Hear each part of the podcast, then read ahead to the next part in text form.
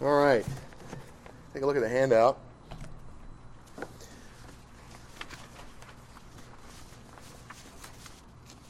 We've been going through the book of Proverbs. We have a long chunk here, chapters 28 and 29. They are connected as a literary unit.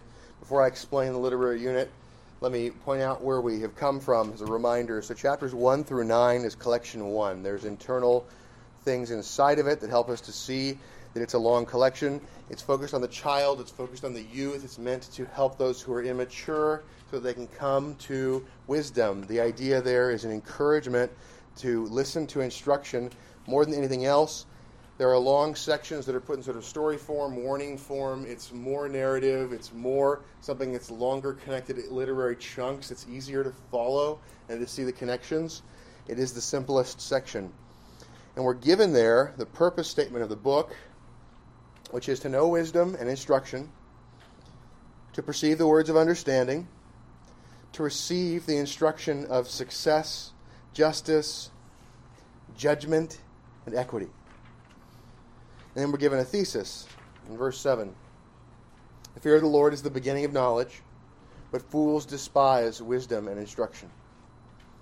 And so we're set up there to go, hey, if I don't like this book, if I don't like what it's telling me to do, then it's saying that I'm a fool because the book is about wisdom and it's about instruction, right? To know wisdom and instruction. And so we're set up to say, ah, you got to come back to this book, and it creates this sort of this trap of if you don't like it, what does that make you? A fool. If you do like it, then you're going to keep consuming it. Now, collection two is the longest chunk. Remember, we have chapters 10 through the middle of 22, the 375 Proverbs of Solomon. And we move from the child or youth to the young man, the adult. It kind of tells you to govern how to govern yourself well in the world and traps to avoid as you're beginning to have greater independence. Collection 3 has a summation of that in a very short form, the 30 sayings of the wise. And then we get to collection 4, which is even shorter, and it's sort of a bridge to say, okay, so you're an adult, but there are problems you're going to have to deal with more than governing your yourself and your own household and it begins to help to lay out some of the problems in a very short form that have to occur in leadership. So we went through that, and we saw that sort of is almost an addendum to collection three, but there's an intentional separating the, the further sayings of the wise. And we got to collection five, which is a longer one, but it sort of returns to um, being the Proverbs of Solomon, and they are put together by Hezekiah's men. So we have a separation of time there. It's a significant separation of time. Um, and we get into Hezekiah's men's pulling together of these proverbs, and these are proverbs that are for the father, for the leader, for middle management, for somebody who's a courtier. You're in a king's court, you're not the king. There's this idea of the person who's in authority. And so we started to go through what does that person have to think about? What are their concerns? And these concerns are concerns that get shared with the king, but we looked at part one of this collection, chapter 25 up through 27. And as we looked at it, we saw that it begins by dealing with the conflict of the righteous and the wicked in the court of the king, in the halls of power. So there's this problem of the conflict and the reality that even a good king with bad advisors will rule badly. A, a good king who's fed wrong information, a good king who's influenced wrongly, a good king who has people around him who are pushing him either to compromise or, or give up or not have the right views, or who feed him false information so that deception and false testimony begin to be weaponized to harm people. And so we, we think about that in contrast with Solomon. Solomon is famous for having you know, the, the split the baby example, where there's this way of trying to drive out the guilty person and get them to reveal themselves. And so Solomon uses mechanisms to help to find who are the wicked that he needs to punish, who are the righteous that he needs to safeguard.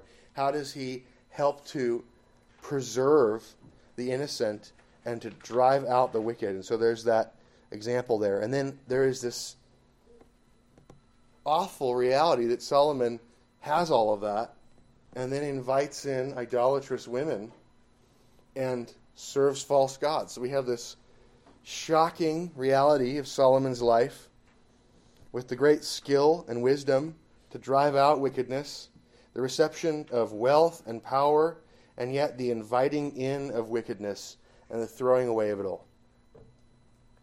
So that is where we have this example of the conflict between the righteous and the wicked in a powerful way historically. The very man who gives us these proverbs.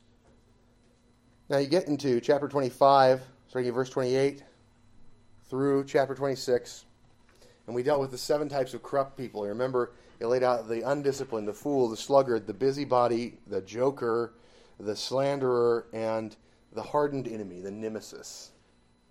And these are people to look for, to be careful. Hey, when you're making allies in the courts of power, be aware of these dangers. Be careful about who you work together with. Be careful who you rely upon. And so there's these dangers in dealing with certain types of people and, and making it so you're dependent upon them while you're trying to fight for power and avoid the rule of the wicked. And then at the same time, chapter 27 gives us a positive view about friends and about the importance of friends and being loyal to friends across time and the friends of your father. And we are presented with the importance of not only caring about friends, but also managing your own estate while you are in public service. And that's because if you don't manage your estate, if you don't preserve and build capital, you will not have the resources necessary to be able to pour out overflow to care for other people in public service. So all of that gets laid out for us as part one. And that was mostly comparative proverbs. There's a very small set, I'm on page two. There's a very small set of antithetical proverbs, and I've got those listed for you. Chapter 25, verse 2, 27, verse 6, 7, and 12. All the rest of those are comparative. Think about how overwhelmingly those are this is like this, as opposed to this thing, but here's the alternative that's contrary to it. We get to part 2, verse 20, chapter 28 through 29. This is made up of 33 antithetical contrast proverbs. This but, this but, this but. So there's this strong change of literary style. I would suggest, since God is intentional in everything he does, that this is intentional. So, the intentionality of the contrast, what we have here is we are looking at a contrast between the righteous and the wicked over and over again. And the contrast between the righteous and the wicked has to do with power. What about power? Its uses and the limits of what it can do. The uses of power and the limits of what human power can accomplish. And so we're going to look at that in terms of the righteous and the wicked. So, this text is going to be broken up. If you look at the bottom of page 2, it's going to be broken up. It's a, it's a chiasm. Okay, so I've laid out the structure of the chiasm for you so you can see it. So, as you know, A relates to A prime, B relates to B prime, and so forth. And so we have a center proverb. So the introduction, the conclusion, and the center proverb are things I'd like to read for you so you can see the sharpest edges of the unit. Okay, so let's read the introduction first. Introduction on page 3 here. It's chapter 28, verse 1. The wicked flee when no one pursues, but the righteous are bold as a lion. Now let's go to the center verse of the chiasm.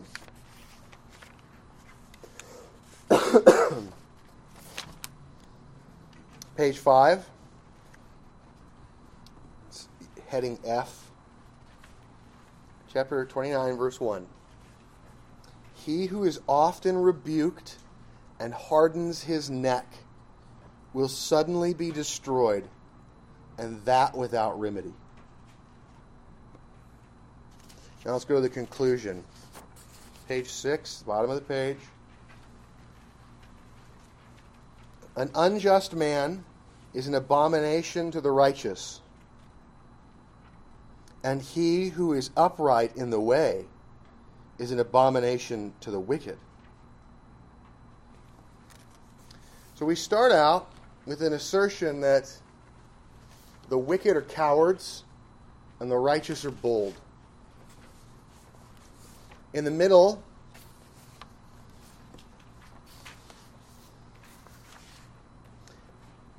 we're told that the man who rejects rebukes will be destroyed, irreparably so. And at the end, we're told that there's an antithesis between the wicked and the righteous. This war cannot be avoided. The righteous are bold. When the bold have the opportunity for the offensive, do they take it?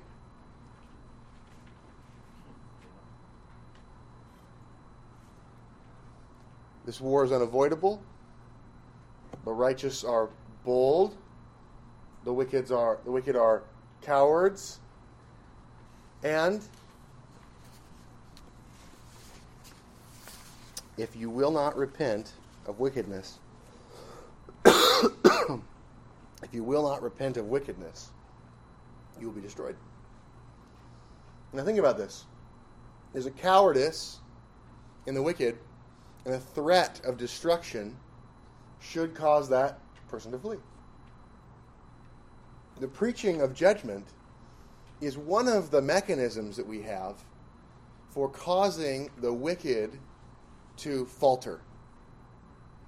One of the things that the, the wicked hate is when the law of God is propounded clearly and turned into cultural norms, which is why the homosexual sodomite agenda has sought over and over again to normalize every sort of sexual perversion.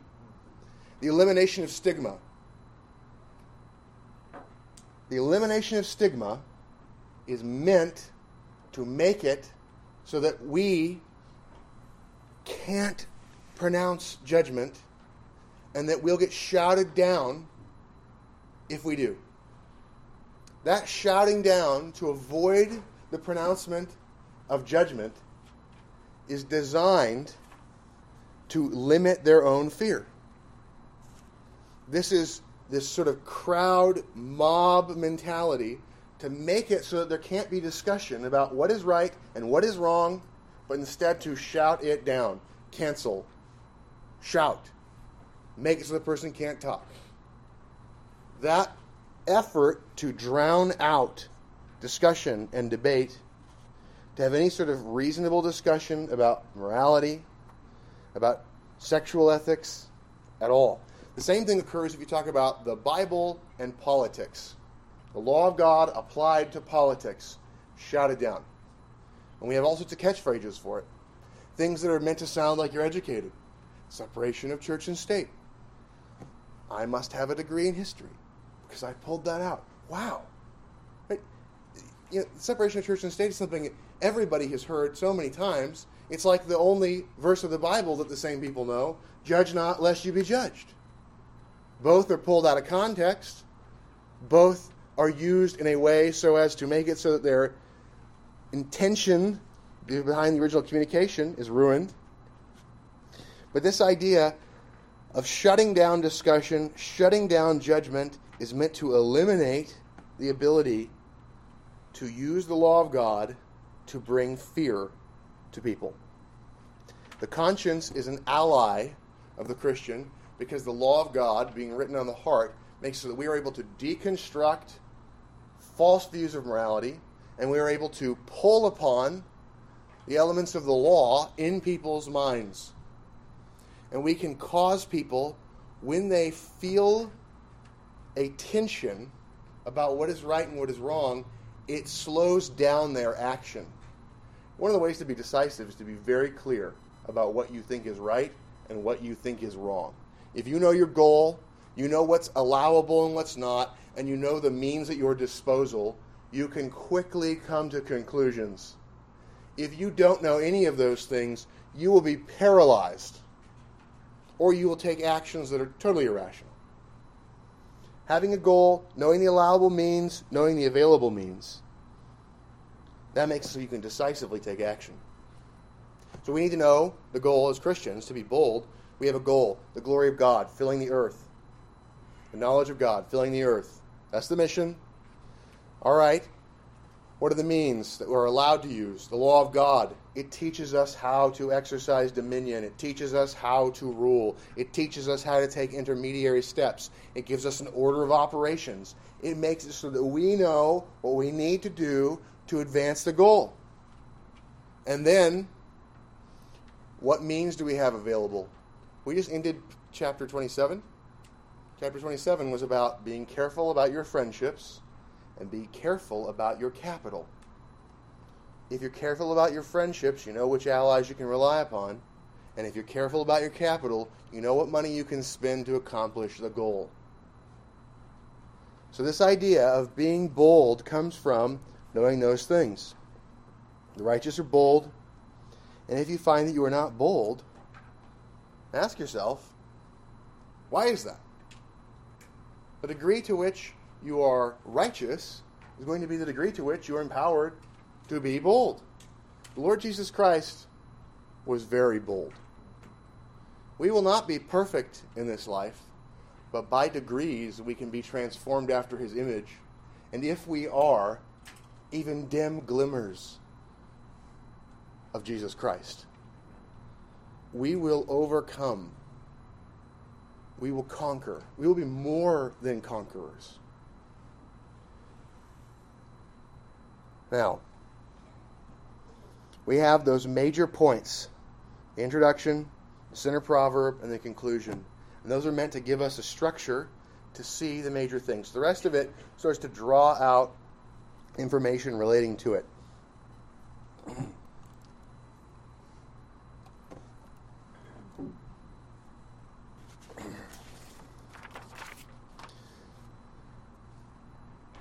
So, back to the intro. Go to page three.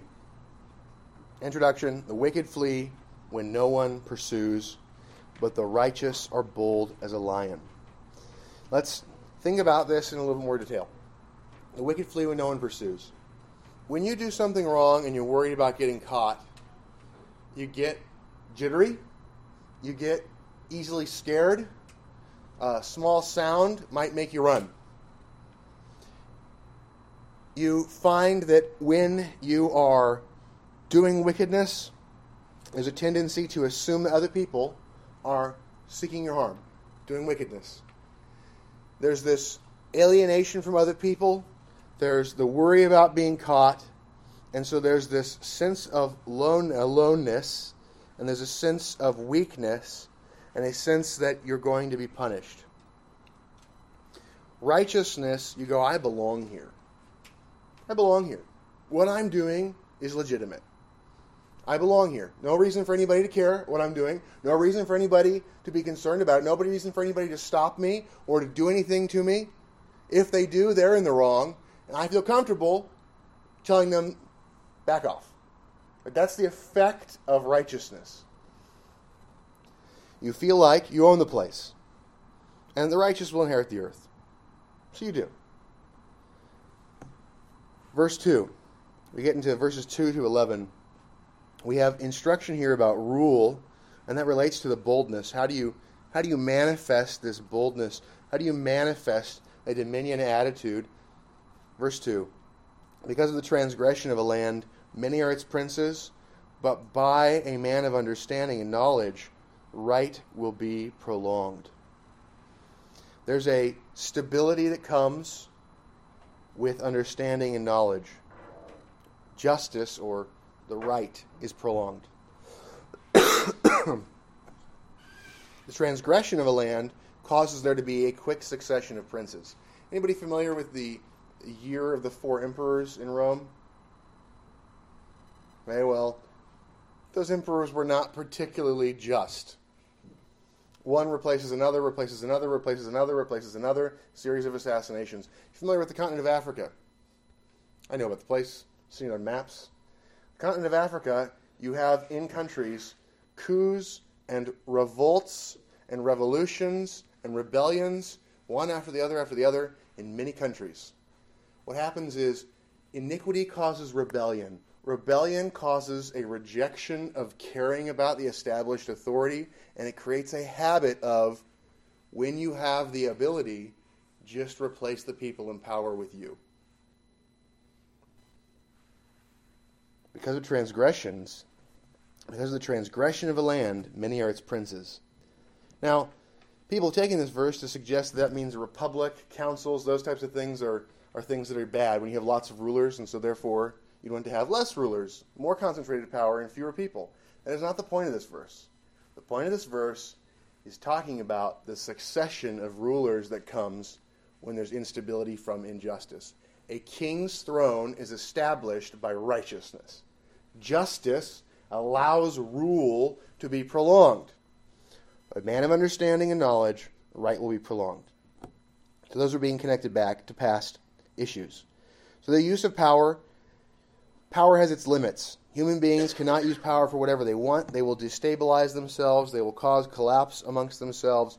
And so, empires that are wicked, beast empires, tear themselves apart. A poor man who oppresses the poor is like a driving rain which leaves no food. So, Marxist revolutions have this tendency. You have a basically a poor person who demagogues the poor into killing the rich to take their stuff.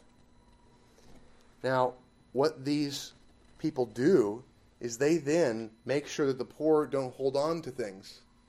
They take what those people have, and they take what the peasantry class has, and the relatively poor elements that are not a part of that revolution, and even parts of the revolution. Mao's revolution in particular, he betrayed other units of the Communist Revolutionary Party and over and over again found ways to work against and betray his comrades in order to seize power in the party. And so there's this grasping, oppressing, stealing element, this way in which these people who are poor, who want to oppress the poor, they have this locust like mentality to take everything, to empty the land. And so there is this danger of a person trying to rally the poor to then oppress the poor, or to rise up and seize power to oppress the poor. We've seen revolutions like this throughout history. And so this idea, we talked about this, the, the difference between the, the noble versus uh, the poor, the use of those words, those sort of refer to the idea of a, a, a noble mentality, a generous spirit. Generous comes from genera, which has to do with the idea of having a good birth. Christians, we should not refer to uh, generosity or nobility. We should refer to liberality, right, a freeness of giving. But historically, those terms have been associated with people who have money, and the idea is that the those who are trained in a position of poverty have a tendency to be grasping. That people who had been slaves who gain power have a, a historical association with being grasping. Is that because having money necessarily gives you virtue of soul? No. But if you're rich and you don't care about anybody, you learn to do things that placate other people's anger in order to maintain your own station. And so there's certain outward things, being generous in small amounts, doing things to not look grasping so you don't look petty. Pettiness in power re- causes reaction. Someone who is petty in power, a poor man who oppresses the poor, makes it so that there's no food left. They don't just come in and take your money. They don't just come in and take your, your gold bullion. They don't just come in and take the rifles that you have. They take the stuff off your pantry shelves. So that's the idea. The idea here is a person who's grasping, a person who has petty sensibilities. When he oppresses people who are of low station, this person is trying to take every little thing they can. And so there's this horror of the wicked when they're petty. Have you ever noticed that people sometimes, you ever met a person who is offended by little slights? little slights that make them furious. If a person is in power and they are offended greatly by little slights, there's this detail obsession of control, and there's a detail obsession for wanting to get it all. That is a manifestation of the grasping nature. If you are able to overlook offenses, it is a glory to men. Overlooking offenses is a glory to men. So the opposite of being sort of that petty minded, small minded, magnanimous, great minded. That's the, the word magnanimous is to be great minded. Overlooking offenses. Christians are made by the Holy Spirit into great minds. They are made magnanimous. They are caused by the work of the Holy Spirit to overlook offenses. And so, a removal of petty grasping from the soul is a part of what makes it so that the church can cooperate and be wise in working together and is not fractious, does not tear itself apart. If we don't cultivate that, if we don't teach the scriptures about that, then we will tear ourselves apart. So we want to see something lasting. There has to be a magnanimous spirit, a liberality, a freeness to give rather than a grasping taking. Think about Judas when he was serving as the treasurer for the apostles and for Jesus. He was angry about the use of ointment on Jesus because he knew it was worth about 300 denarii. And he knew that he could probably steal about 10% of that because you can typically steal about 10% without getting caught. People don't feel it. 15%, by the way, is the amount. If your wages go up 15%, you feel richer. Okay, the 15% change, there's a number of, number of empirical studies that show that people start to feel differently when there's a 15% increase or decrease of things. So the general rule for graft, just in case you're trying to steal from somebody that you are running or managing the treasury of, just you, you, you can get away with about 10%. So you don't, you know, you're acting treasurer, you know, just be careful, limits. So, so that 10% rule. So that would have been about 30 pieces of silver out of 300. And so that's also the amount that Judas was paid. Right? He was paid the 30 pieces of silver to betray Jesus. So it's an interesting sort of sense of this idea of getting what was taken uh, when that ointment was used. So a poor man oppresses the poor is like a driving rain which leaves no food. So there's this coming in. The other thing about a poor man, you expect a poor man coming in, you expect him to care about the poor. You go, this guy is a man of the people. He understands where we're coming from. He's going to care for us. And so it's like a rain coming, and you go, this is great. It's going to be a blessing. And then it just keeps raining. And it just keeps raining. And it just keeps raining. It's a driving rain. Instead of nourishing the fields, it destroys the food production. So it's too much of a good thing, so to speak. It's having a person who you think they're going to understand you, and in reality, because they have some shared sensibilities, those shared sensibilities of pettiness cause them to be petty as rulers. So this is a danger to be looked out for. So be careful when you're in power to not oppress the poor, but instead to be careful to see the poor protected because they have less resources to protect themselves. So, one of the things that we need to remember as Christians seeking to fight for power in the courts of power, we fight so that God's law will be applied, will be upheld, and that is a fighting for social justice. Social justice looks like protecting the property rights of the poor, not redistributing money, not taking money from those who are productive and giving it to the non productive. It looks like defending the property rights of those who do not have the resources to defend their own. So the night watchman mentality the rich can hire security guards.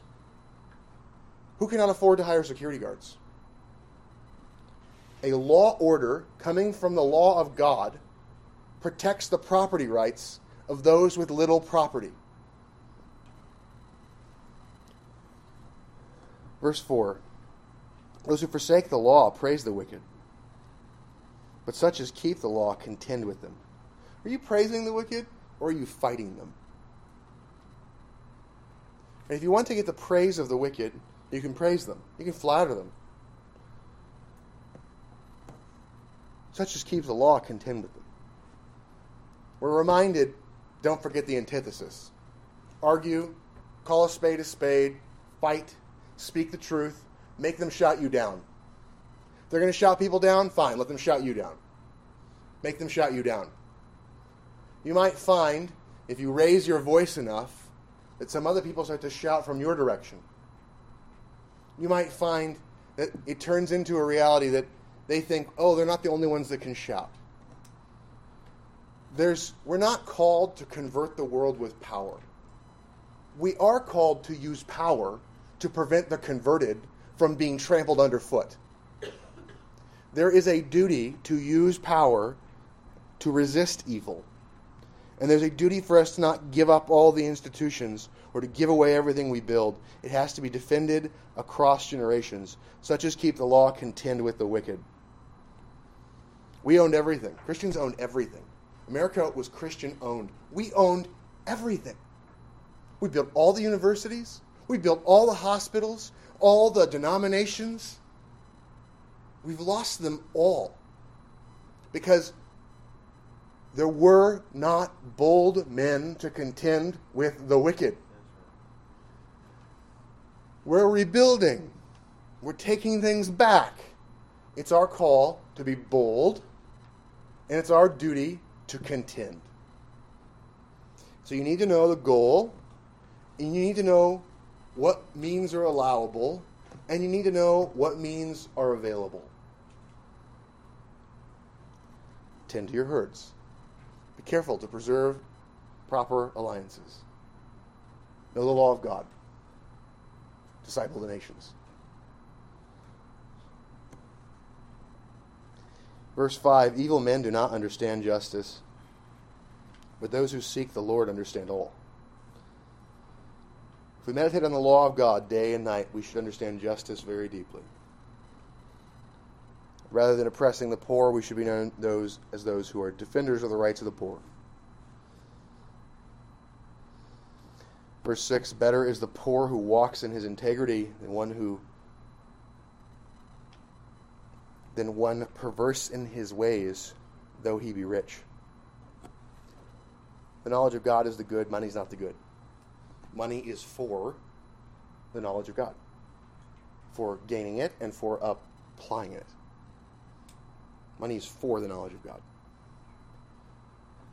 Without the knowledge of God, money is a poor God. The worship of money is disappointing. You can't take it with you. If you're a fool, you can't preserve it. If you're grasping with money, you will find that you lose friends and reputation. Reputation is more valuable than gold.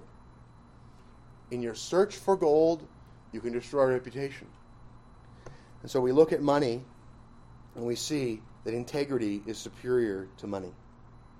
A concern for consistency in applying the law of God, a concern for consistency in thought, word, and deed, a concern to see the truth in its fullness applied inside, outside, and with others.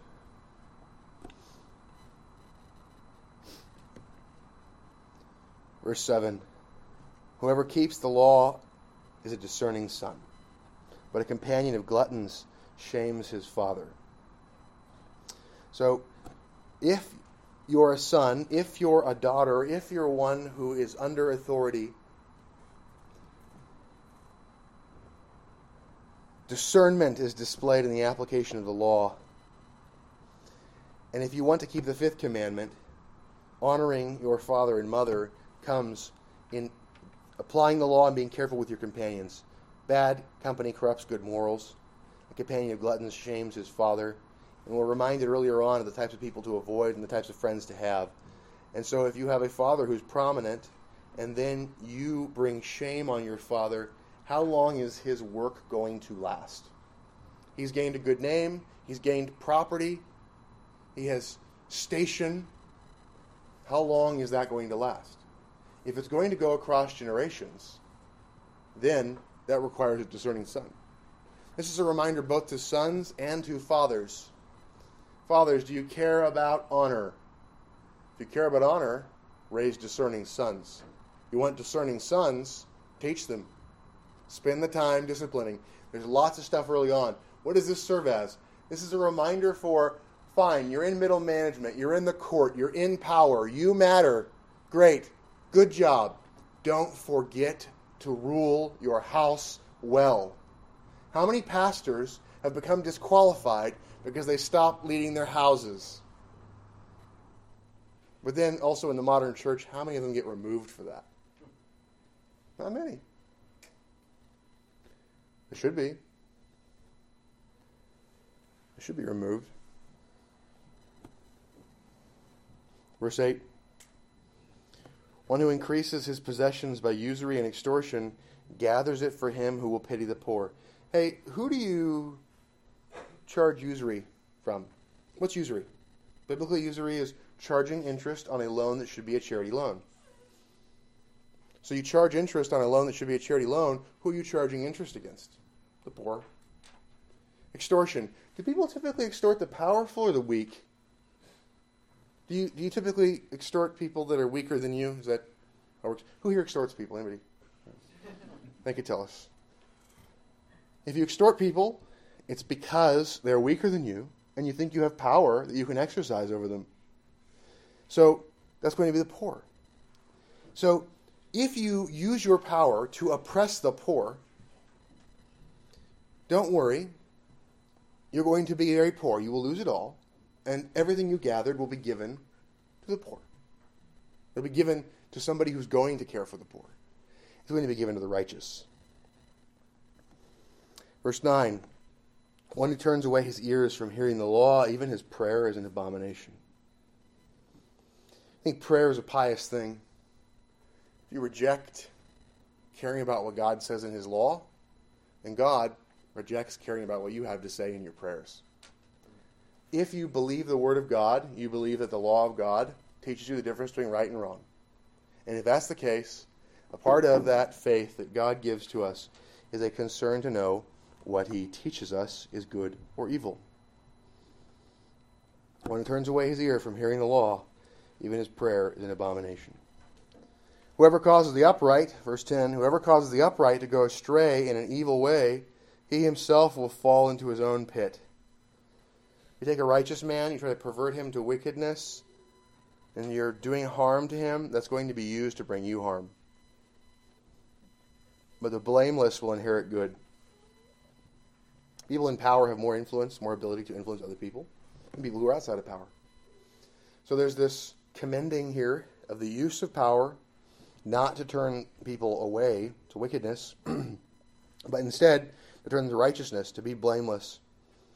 And the knowledge that trying to get people to do evil in order to advance your own interests is something that does not result in your good and an inheriting of what is good. It's harmful. So self interest is appealed to there. And so this is about how do you rule in such a way as to actually advance your own good. Verse 11 The rich man is wise in his own eyes, but the poor who has understanding searches him out. Now, that searching out of the poor, the poor man is searching out a, a rich man. In other words, he can, you, can, you can search out whether or not he is wise. They'll test you. If somebody's wise and they don't have money, then they're going to deal with rich people in positions of authority as employers or whatever, whatever position of rule they've got. And there's going to be a testing. There's a testing of is this person wise or not? A part of that is if you're wise, you don't want to serve a fool if you can avoid it. If you're wise and you're concerned about being ruled by somebody who's wise, there's going to be a testing. And at the same time, generally, those who have a lot of resources think it's because they're so smart. If you're so smart, why aren't you rich? I am. Well, I must be smart. That general tendency to think whether you inherit it, whether you make it, whether you win the lottery, to think that because I have money, I'm smart, I'm wise. There's a tendency to think that way. That's a, there's a draw to pride. Who gives the power to make money? God. Who gives wealth? God. And so to apply that to self, to think that you have the power to make yourself rich, is to think of yourself as God. You think you have the power to make money, you think you're God. So if that's the case, material wealth, just like wisdom, should be viewed with humility, realizing it's a gift from God. The rich man is wise in his own eyes. There's a temptation to think that. And we're told earlier on in the book of Proverbs that there's more hope for a fool than one who thinks he's wise. There's a danger for the one who thinks he's wise in his own eyes. That person's not correctable. There's a pride that comes with wealth. There's a danger of uncorrectability. And you'll remember, we're told as one of the key verses, central verse in the whole chiasm, 29 verse 1. He who is often rebuked and hardens his neck will suddenly be destroyed, and that without remedy. What's going to happen to the wicked, powerful, who are proud and will not be corrected? They will be destroyed, and that without remedy. Comments, questions, objections from the voting members and those with speaking rights?